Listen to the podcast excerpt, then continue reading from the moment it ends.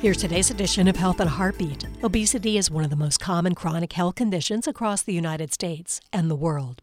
Although there are a variety of treatments ranging from lifestyle changes to medication, much research recognizes the need to delve more deeply to understand the biological mechanisms behind the widespread disease. Now, researchers from Cornell University have identified a gene that may be responsible for some bodies' ability to resist obesity. In the recent study, researchers explored how human genetic variations influence their susceptibility to weight gain.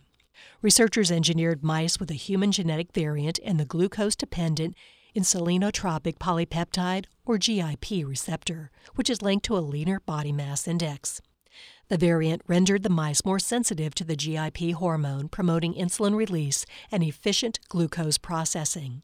Researchers surmise that the variant's prolonged presence inside cells may enhance sugar breakdown and metabolization. While more study is needed, the findings suggest a potential avenue for developing drugs that could target the GIP receptor in people in order to combat obesity.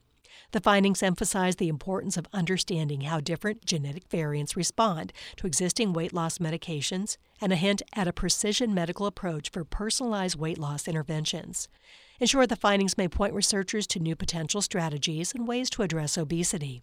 It's no silver bullet, but progress in understanding a devastating disease that affects one in three adults and costs the United States $173 billion a year. That's a win. This edition of Health in a Heartbeat is brought to you by University of Florida Health, committed to advancing excellence in patient care, research, and education, and by WUFTFM. For more information or to subscribe to our weekly e newsletter, please visit our website, heartbeatradio.org.